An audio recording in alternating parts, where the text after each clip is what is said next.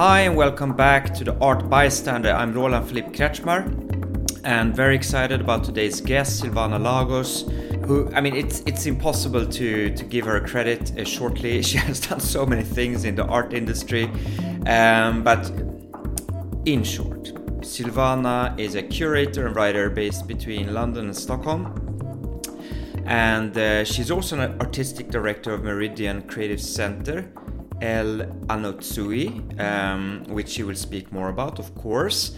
And Silvana also works as an independent art professional and advisor with a strong background in curating, in project management, and strategic consulting.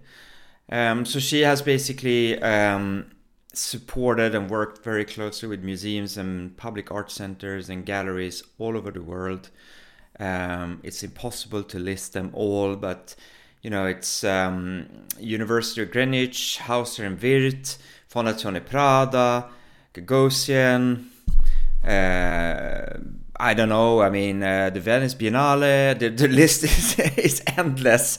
And Silvana is with me, obviously, online. I'm very excited to have you as a guest on the show. And Silvana, first and foremost, welcome. Let's start with that.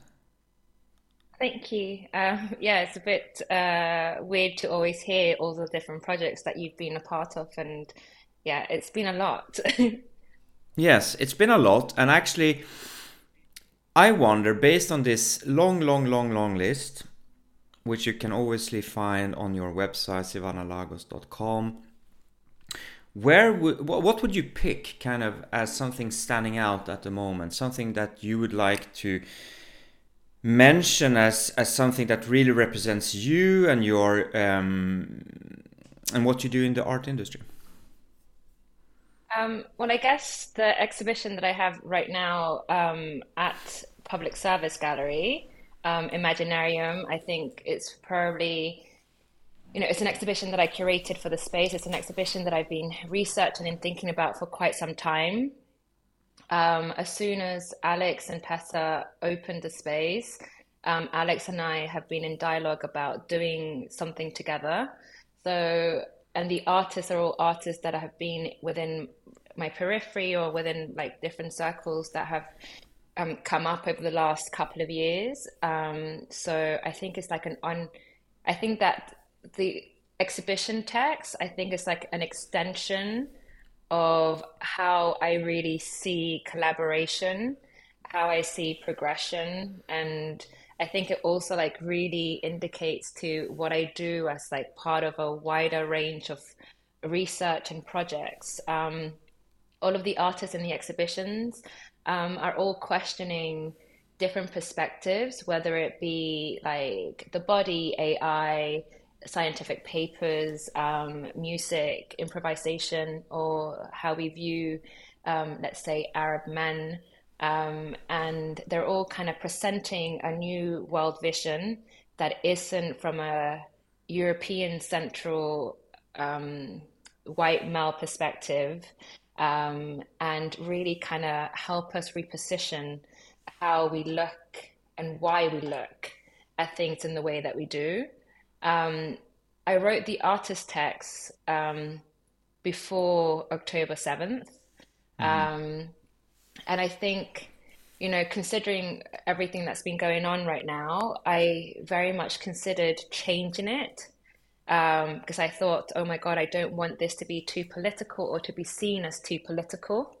Um, but I decided not to change it because it was true and honest. Um, and I really do believe that we have to step outside of our immediate circles to be able to really reconnect with ourselves or reconnect with something that is bigger than ourselves. Um, and I think that's one of the reasons why I probably ended up in Sweden in the first place. Mm. You know, I I love London and London is my home, and obviously, like I'm now in between London and Stockholm. But I always also felt that even though I'm in this epicenter, um, the epicenter isn't the only way to look at things, you know? Mm-hmm. So I wanted to like go and explore elsewhere I lived in New York for a bit, and then I also moved to Sweden, um, which really it was very therapeutic to be in Sweden at, at the beginning. okay, you have to explain. Um, I think it was because one of I think one of the key things that um, was therapeutic about um, uh, moving to Sweden in the first place was just like you know I did the art in the public realm masters at Konstfack, and it was my tutor or like the the, the head of the department absolutely hated me um, okay. and I really like was like, why does this person hate me so much? Why does it like, you know, what am I doing wrong?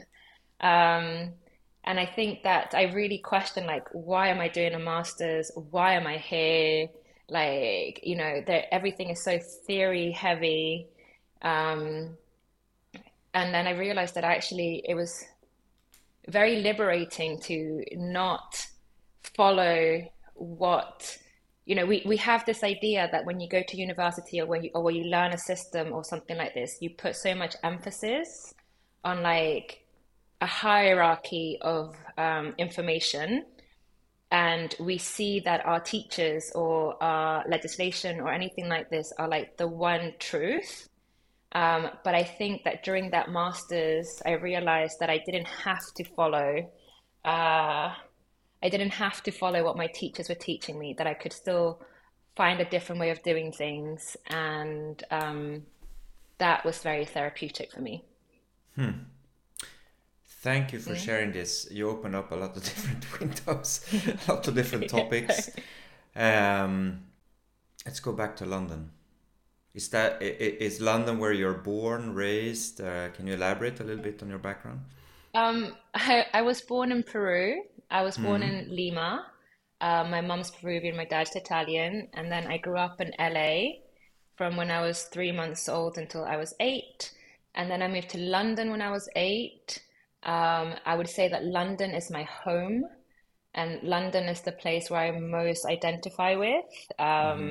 Every time I'm in London, it's very everything makes sense. Um, I like that yeah. expression. Everything makes sense. I, I like that. yeah, like the trains don't work, and it's like, yeah, the trains don't work. you know, like oh, you can buy like Irn-Bru at the shop. It's like, yeah, you can buy Irn-Bru at the shop. um, no, London is home for sure. Okay, and then you came to Stockholm. So how many years ago was this? I came to Stockholm when I was twenty-five. I had just finished my bachelor. I had just had some time in New York and I knew that I wanted to do a master's. And I had seen the Susan Miller, um, sorry, Susan Hiller um, exhibition at Tate Britain, and she had this amazing work called In Collaboration with the Female Audio Archive, which is absolutely stunning. And then I uh, realized that the Female Audio Archive was looked after by Marysia Lewandowska. And she taught at Goldsmiths, and she also taught on this course called Art in the Public Realm at Konstfack. Mm. And I just thought that it was the most absolutely fantastic thing I've ever seen, which is basically, or heard, which is basically an online archive of every single like in, like female artists interview audio works um, and she had been categorizing this for decades and it was all free and available online. And i thought it was so genius that somebody could do something and turn it into an mm-hmm. artwork. Um, and i thought that i had to this was exactly what i was thinking about in how i was questioning things. And i it made sense that I wanted to do a master's, and I was like, okay, well then I'll just apply for this master's. um, so I was um, I only applied for one master's, um, and sometimes I get a bit like that. I get really focused, and then I forget that maybe you should apply for a couple of things so you have more options. Mm.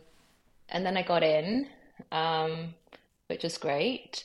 Um, and then she hated me. Does she still hate you? Um, we sometimes bump into each other at different uh, art contexts. We just ignore each other now. Interesting. She's a well, very special see. character. Let's see if she listens to this podcast episode or not. but how come you you you went into art in the first place? How did I go into art in the first place? I don't know how not to uh, be doing what I do. I've tried. You know, when I was applying for university, I I decided to apply for history and, mm-hmm. and uh, photography. Mm-hmm. I did photography as my bachelor, um, and I thought, you know, I know that I want to do photography, but the logical thing to do is to maybe do history. Um, so I'll apply for both just in case. Um, and I got accepted to both. So unfortunately, I had to make that choice. They didn't make that choice for me. Um, it's just something that has my neither of my parents are, I would say, artistic.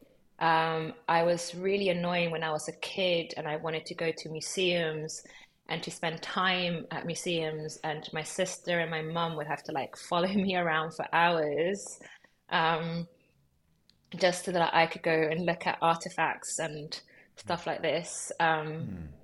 but yeah like I don't know it's just always been something that is just there and I wish I could be uh, an accountant or something boring and be happy with like a nine to five and live a normal existence.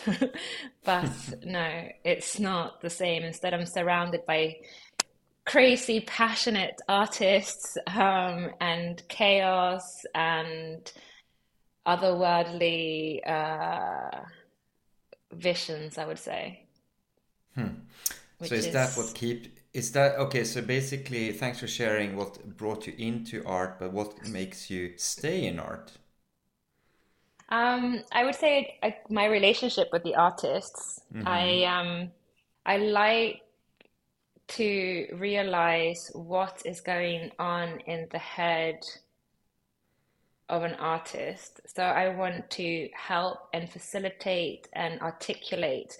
So whether it's um, you know, having an interview with an artist and articulating what they're thinking in the studio into something that is then accessible to somebody else in a text, or whether it's like an artist who's like working on a public sculpture and they want to physically realize that, or whether it's, you know, um, you know, in the context of having worked with Carsten Holler, like, you know, whether it's a club night or a dinner or just thinking outside of what frameworks and systems society is based on and make it into a reality. Mm. So I hmm. think it's working in that way that um, keeps me working in art. And I also feel like a responsibility to try and protect them. Um, mm-hmm. And I say them is like one thing that I don't think art schools teach enough is like for the business of art, mm, um, how to protect, how to protect. I have so many students from Mayan, and I actually proposed this to the old uh, head teacher because um, I was like, your students need this. Like, why are your students contacting me, asking me, how do I price my works? uh, I've been asked to do this public commission. Like, can you help me look at the contract? Um, this gallery's approached me to do this. Like, is this a good situation? It's like, I'm just a person on my own. I I'm a friend of. I mean, all of my friends are artists or whatever. Um, why are they approaching me? Like, why is the school system not giving this mm. very practical, very very basic information as part of the curriculum. Um, that, that's a mystery do, to me as well.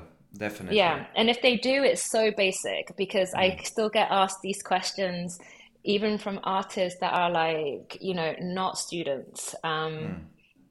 There isn't enough of that information readily available and um, artists Okay, also so- think of like contracts as like being difficult but they're not you know yeah anyway Okay, Silvana, so um, how to price art 101?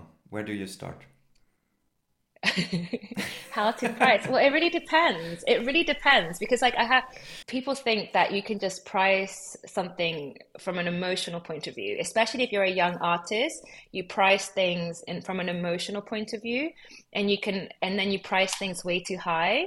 Um, and you know, just because you've had one show at a one gallery does not make it an art career people also like get greedy and price very quickly, very high, and it can alienate your market. Um, also, you know, once you price up, you can't price down. Like you have to understand that if you price up, it's like it's first of all, the percentage of art collectors is minuscule. And the percentage of art collectors that can reach a certain price point, it gets even smaller. So like you have to be careful with how you do these things. You have to be not sentimental, look at your market, um, do your research, and don't get too greedy. You know, think longevity. Um, you know, I was quite recently speaking to a friend in regards to like unless you want to be an artist like Alex Israel, who is actually a pretty good artist, but he doesn't show in any museum shows because he's just a gallery artist and he sells for, you know, fuckloads of money. But is he going to stand the longevity of time if he's never had any museum shows during his lifetime because he's only being marketed as a gallery artist? I mean, I feel that's detrimental to an artistic um, career. Um, but yeah, But wh- like why is that? I mean, it- think in that way. Yeah, but uh, can, can you explain why? I mean, do you need to show in a museum to be a, a, a real artist? No, you don't need to show in a museum to be a real artist, but a museum, like, I guess this like this is still something that I sometimes like fight against because I work in trying not to work in legitimate spaces, but there is a certain amount of legitimacy. Um, like if you want to go down in art history, like if you want to be part of like an art education that people are going to read about hundreds of years from now, then sure, you should be featured in a museum. You're not gonna, nobody's gonna care if you're just the artist that sold for the most amount of millions, you know? But maybe during your lifetime, that's what you want to do. so, you know, maybe as an artist, you just want to paint and ear- earn a lot of money and have fun. Yeah, sure. Um, from the artists, I mean, of course, there are artists that think that way, but I think, like, similarly, how, how you just asked me, like, why do you work in art? How did you get into art? And it's like, it's something that you can't really explain. You know, it's like, it's something that's just inside that just so happens. And the majority of artists, they're artists because it's something that is constantly like growing inside them they're constantly trying to express something. They see the world in a different way. And sure if you make money that's great. Um i don't know. I just believe that there's other ways to i mean if you want if if your main goal in life is to just make money then for me that's a pretty uh that's not how i would like to live my life um No, and, and that I I've been agree with. very- I'm just trying to challenge, not challenge you, but kind of just also for the sake of the conversation and for the listeners to understand the dynamics of the art world because I, I do understand, you know, your perspective. However, not showing in a museum doesn't take away that you are an artist. It just, you know, it- no right? So and and and and, and selling for lots of money doesn't make you less of an artist. Uh, it makes you a richer artist, right? Yeah, maybe I get snobby in this point. yeah, but this is interesting, right? Oh my God.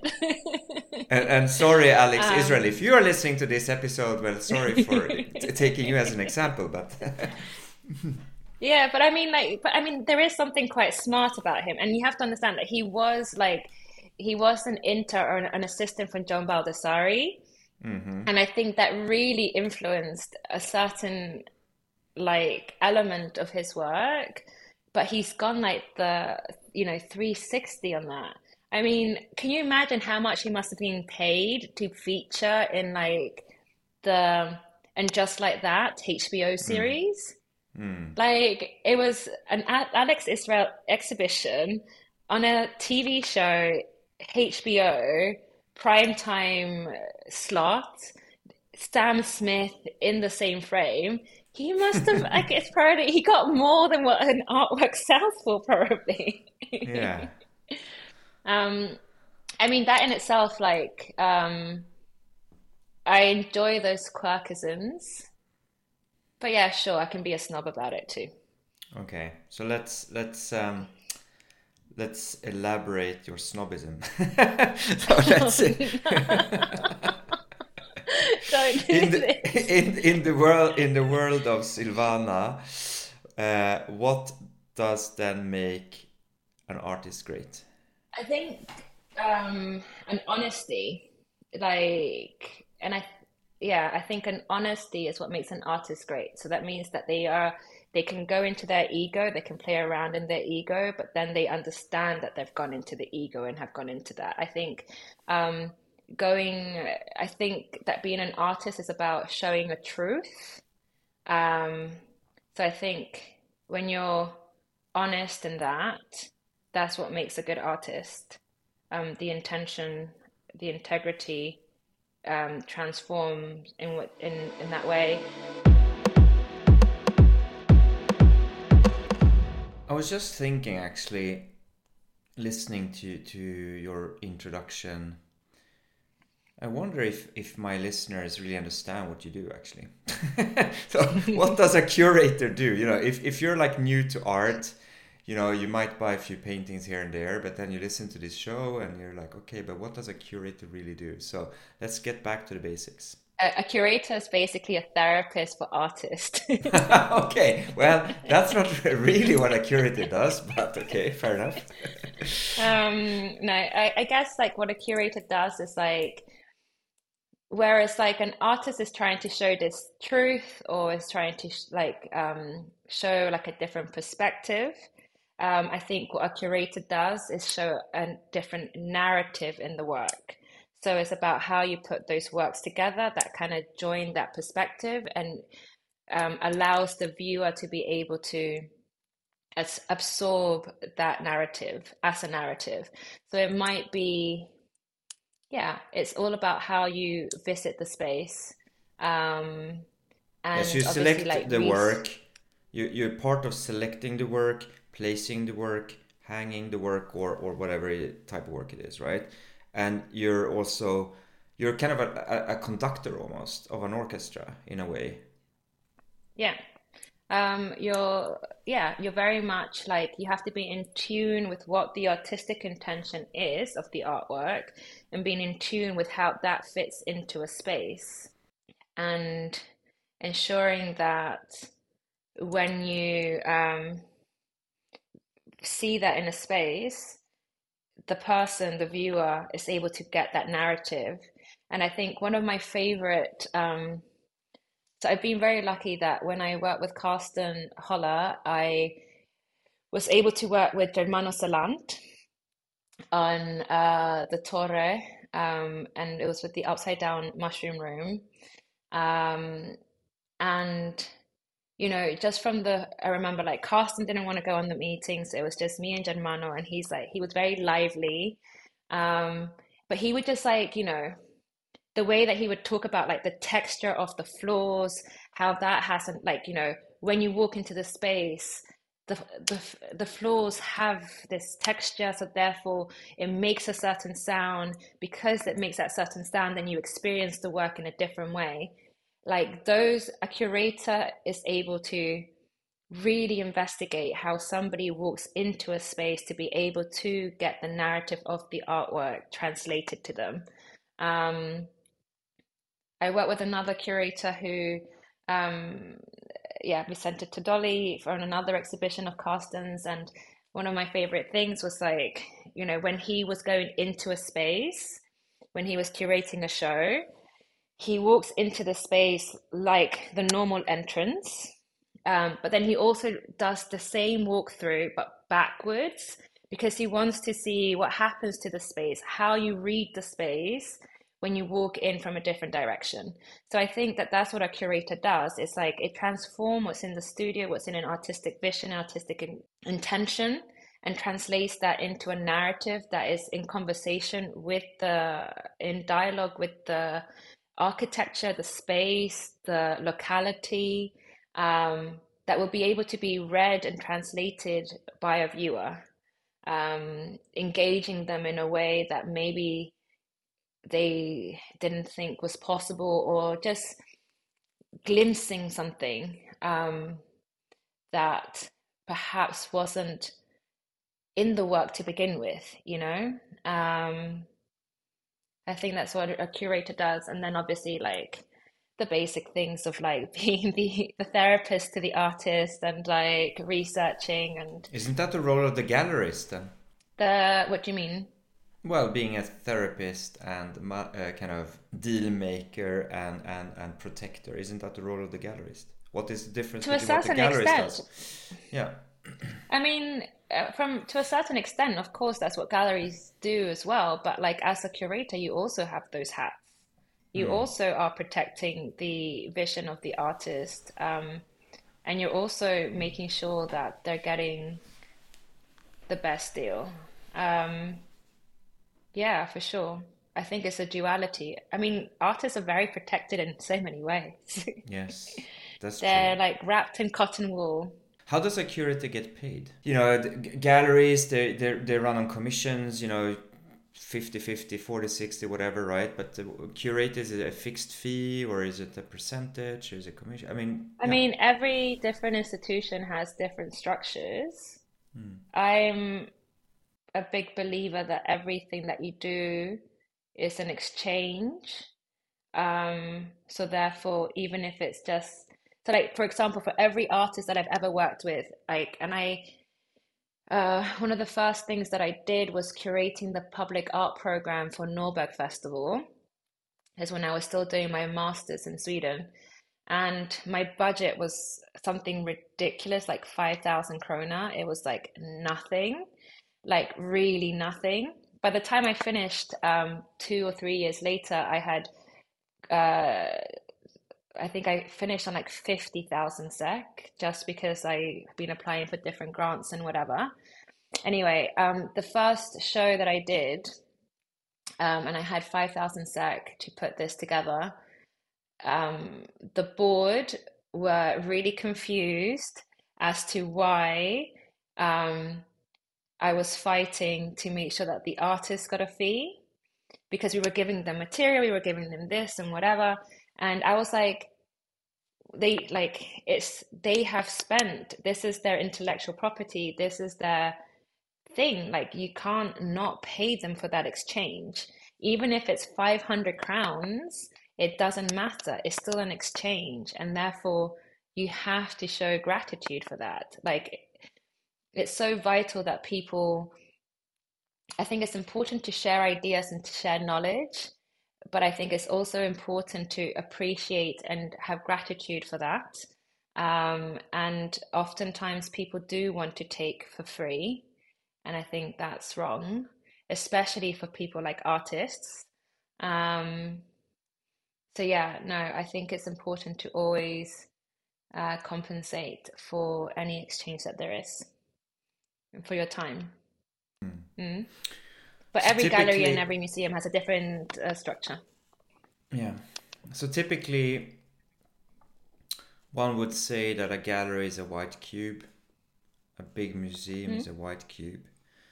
Um, mm. And you hang a painting on a white wall, you have some good lighting, and then that's how you kind of typically experience art unless you buy it and place it at home or in the office or mm. elsewhere. But obviously, art can be experienced in so many different ways. Um, mm. And I know that you are particularly fond of moving beyond the white cube as a space for for mm. showing art. Can you elaborate a bit on this? Yeah. When I was doing the masters, I went really quite deep into like researching music or researching sound. And for me, it was like really vital to understand like how you create a public and how that public can be created outside of like a common space. Um, and what is it that creates a public? Um, so for me, it's always been quite important to put things together that wouldn't normally be put together in spaces that wouldn't normally uh, be hanging art. So I think that like um, I was part of this curatorial collective in London called A by P, and when we got approached by Somerset House, we were approached like, okay, they're going to renovate the building. Um, come and do something in this part of the building uh, while we before you renovate you can have the space for free you can do whatever you want um, so it was like it wasn't a white cube it was like you know it was the old like inland revenue tax office um, which was really nice to kind of first of all invite people into something that they wouldn't normally experience but also to kind of take away the white cube space was like yeah really about taking away the space of sanitation. Uh, during the pandemic, I was like, I really got into like, uh, I got into reading about like modernist um, architecture, modernism, um, and like what happened to our architecture and to our technology after the flu pandemic, the Spanish flu pandemic in the 19 was it 09, 1909. Anyway, um, you know, the white cube kind of happened after the Spanish flu pandemic, this like idea of like sanitizing spaces. Like prior to that, the way that we were experiencing art was like saloon hangings, um, like massively condensed spaces.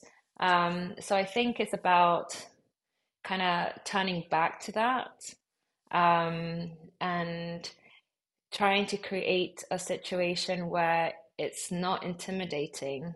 I think white cubes can be intimidating for a lot of people. Um, and I think that it's important to create those narratives that don't just stay within the same circle, so don't just stay within the same group of people um, and kind of step out of that a little bit more. So working on the exhibitions at Somerset House was one of those things. The exhibition that I did in Lima with Revolver Galeria was also about that. Um, the exhibitions that I've done at Eva Levine's apartment were also about that. Um, I'm working a lot in different projects, public artwork projects in Saudi Arabia.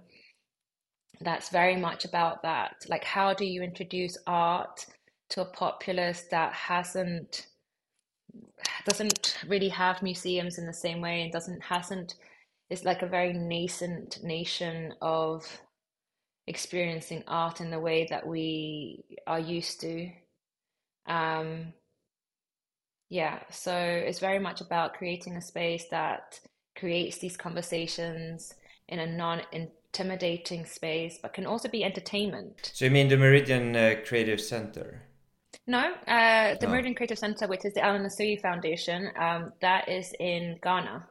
That's in Ghana. Okay, thank you for clarifying yeah. that. Okay, so yeah. um, and what what is the um, uh, what's your platform in in Saudi then? Where uh, Saudi, I've been working with a lot of public artwork projects. So Noor okay. Riyadh, mm-hmm. which is eighty two monumental public artworks across the whole city of Riyadh. Mm. Um, how did you end up uh, getting that uh, assignment or yeah? Um, I was headhunted. Hmm, interesting. Hmm. Yeah, both for the projects in Saudi and also for the project in Ghana, I was headhunted. Hmm. And obviously, yeah. I mean, the inevitable question as a Scandi is you I, I, guess one gets second thoughts working with Saudi, but uh, could you elaborate a bit on that in terms of I think democracy um, and yeah. well, first of all, uh, first of all, I'm I'm not white, Um, second of all, I have grown up in a multicultural city such as London, so I have Mm. had Muslim friends as much as any other group of friends. Sure.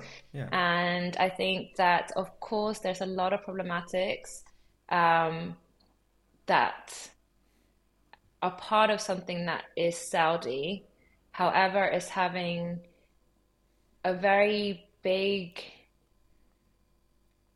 structural change, which is far more progressive than I would say something like, for example, the fact that we voted back Roe, um, Roe versus Roe um, in the US two years ago now.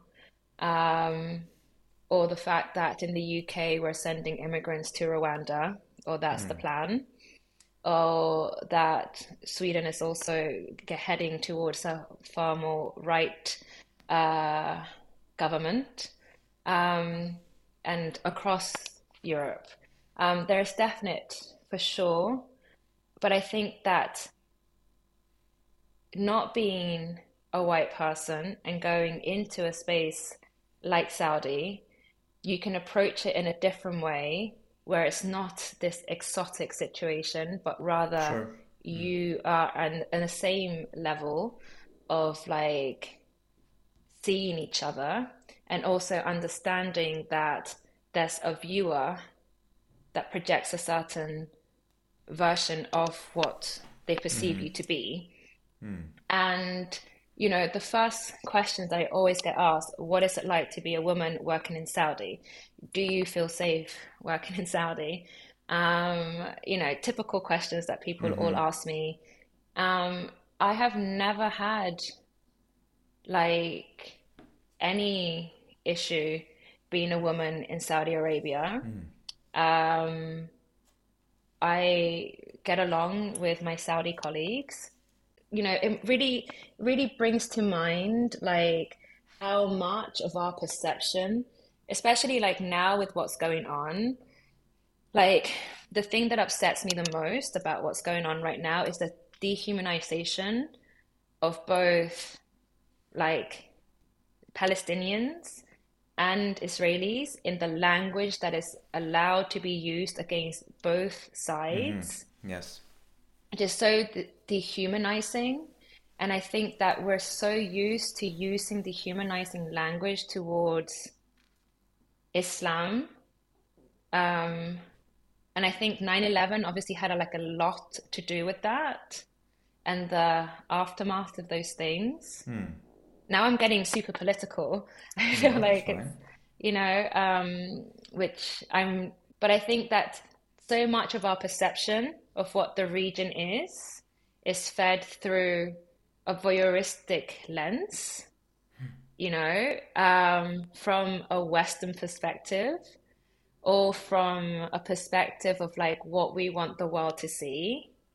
But if you're a quote unquote um, young person, um, I'm going to call myself young, uh, and you go to this situation, then you just meet other people. You don't like, then like, yeah, you just meet other people. Um, you realize that all of these notions of this, like, you know, whatever is being told to you in the media, there are, of course, just like anywhere else, still problematics, but it's it's all just also I've like you know, having been working there for like let's say three months or however long, mm. like the compassion that I have for my friends there, they know that I'm not getting any home cooked meals. They know that I'm mm. ordering out every night or eating mm. out every night. They're like, come home and have dinner with my parents. I've lived in Sweden for 10 years. I've never had somebody invite me to go eat at home with their parents, you know? Yeah. That, and yeah, that's a different topic. that's uh, that's very that's very problematic. I would say. I mean, I um, also have a multicultural background, although white, but um, from different European countries, and I agree with you. Um, Swedes are maybe not the, the most hospitable in terms of inviting you home. Hospitable in different ways, for yeah, sure, yeah. Mm, mm. Um, but maybe not in that kind of way. And I think, yeah, I don't know. I, I really hope that the way that I meet people is based on and that includes Swedes, mm-hmm. is based on not this like notion or perception that I'm being told, but rather I'm meeting them as human beings on a, you know, like for example, like I remember like after Brexit, um, getting in a cab from the airport. I don't know why I got a cab instead of like taking the train, but either way, I took a cab from the airport home and the cab driver was like super racist, super pro uh, Brexit.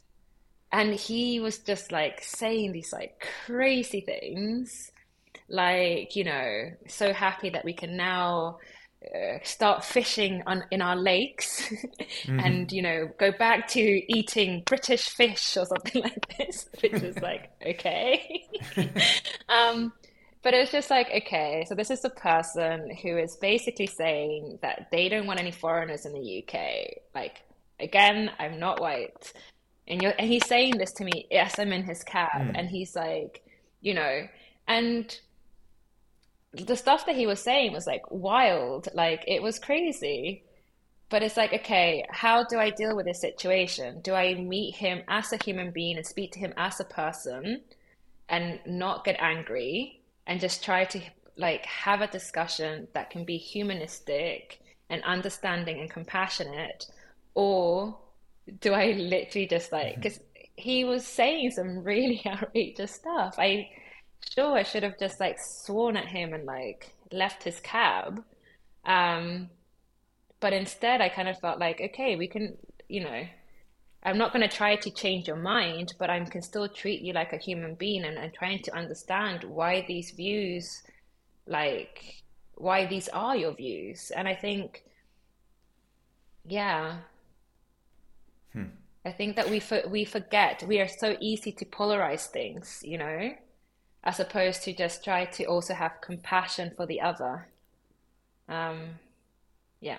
And this is also where art plays an amazing role in in yeah. bridging people together and and I, I think at least that is one of the reasons I'm drawn to art uh, besides the aesthetic parts that it really unites people uh, more often than it divides people it also art is also a symbol for democracy for free speech for an open society that typically in a society where you kind of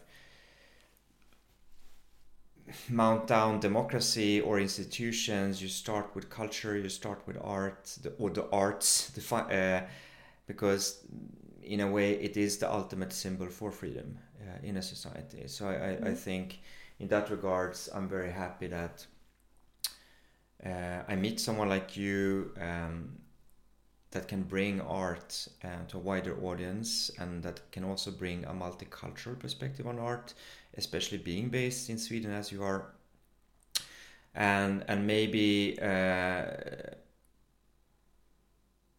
to to kind of uh, start to close this episode, this conversation, if you can, for our listeners, explain a bit about your initiatives in Accra. Uh, because I think that is mm. really, really exciting, and uh, it would be interesting to hear not only about Accra and what you're going to do there, what you are doing there, but also what are your plans for 2024. Okay. Um, so I was approached earlier this year. I think it was like May or something like this. Um, I was being headhunted, uh, asked if I wanted to um, look at this position that has been released by the El Anatsui Foundation, El Anatsui Studio. Um, this new initiative by El Anatsui, and he's the artist who um, has just opened at the Turbine Hall in September. Mm. Yeah. He is the highest selling living African artist. Hmm. I think his works start at like 1.2 million. Um, he is one of the few artists that also stay in Africa as opposed mm. to going elsewhere. Um, and the position was to be artistic director. Um, I was actually in Saudi when I took the phone call, and I was just like, you know, my motto is like always take the meeting. um, so I took the meeting, and I was like, oh wow, this, this like this is like incredible. Like what he's doing mm. is hmm. absolutely like beautiful. Um, and then I was like, okay, then I, I'm gonna go meet him. So it was him uh, and two other people in the meeting, and I left feeling like so energized mm. and so absolutely inspired by the way that he thinks about art making. Um, he sees art making as a collaborative way of navigating life. He sees it as it's extremely important to have education at the core. Um, he sees it so much more as a community putting things together. It's his artworks, but it's his artwork in a dialogue with something else. Mm-hmm. Um, and what he's doing with the uh, Meridian Creative Center is basically that.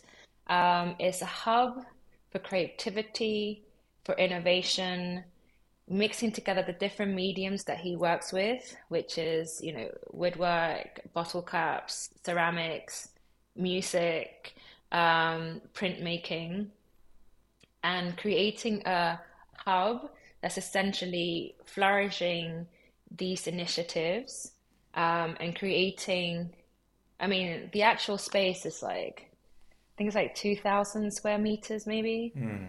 Um, and yeah, like the way that he sees his art making is not about like the single person at the top of the hierarchy, but rather he sees it as like for all of us, you know?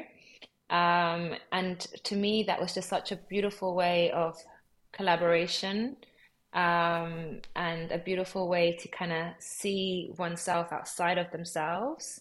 Um, so when I went to Accra for the second part of the meeting, which was by this time I think it was like August, um, it was just like because I thought I would go to Accra and I'd be like, okay, I'm gonna not like it. It's good. There's gonna be something that's not right, you know, because do I really want to move to to Africa?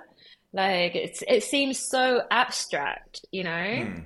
Um, and then I go to Accra and it was like, oh my god, mm. I was like so emotional and so like it makes sense. Like everything makes sense. Like why are we mm. making art in such a way?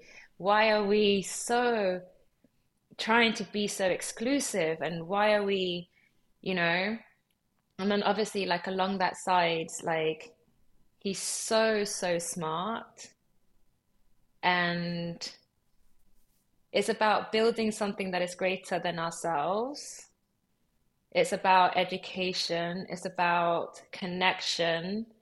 And it's about non i mean again when it goes to this idea of like creating art that is not intimidating within a white cube space i think this is about creating a space that is not intimidated to be able to express to be able to make hmm. um, and you know this is also about protecting his legacy i think it's so vital to protect the legacy of an artist who is so important. Um, I feel very honored to be asked to be able to be part of that journey. Um, so I'll be creating like the programs like that will essentially see the different structures of the studio working together with each other, creating different programs for people to come and do studio visits, looking at how to uh, that longevity of his um, legacy, let's say, from a very classical point of view to a certain extent. Um, guess also translating what he's thinking in his brain. But yeah. That's very, very exciting.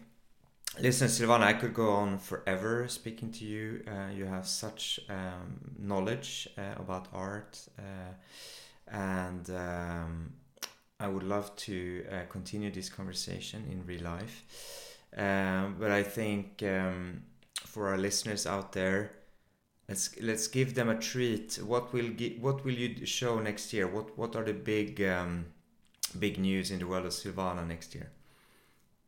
I guess like my main focus for the year ahead is like working with El. Um, but then I've also have some other projects also in Saudi and in New York tickling down. Um, I can't really speak about them, but Okay. um, New York and Saudi and Ghana. Okay, that's great. And Yeah. um, the listeners can f- find you on your website, which will be in the show notes, on Instagram. And uh, apparently, you are everywhere, all across the world. That's fantastic. A, a true world citizen. Silvana, it's been a great pleasure to have you on the show. Uh, I Thank wish you. um, Happy New Year as well. Thank you. Good. The same to you. So this was the Art Bystander. I'm Roland Philippe Kretzschmar. This is the last episode of uh, 2023 and looking forward to meet you all again uh, in the beginning of next year. Thank you.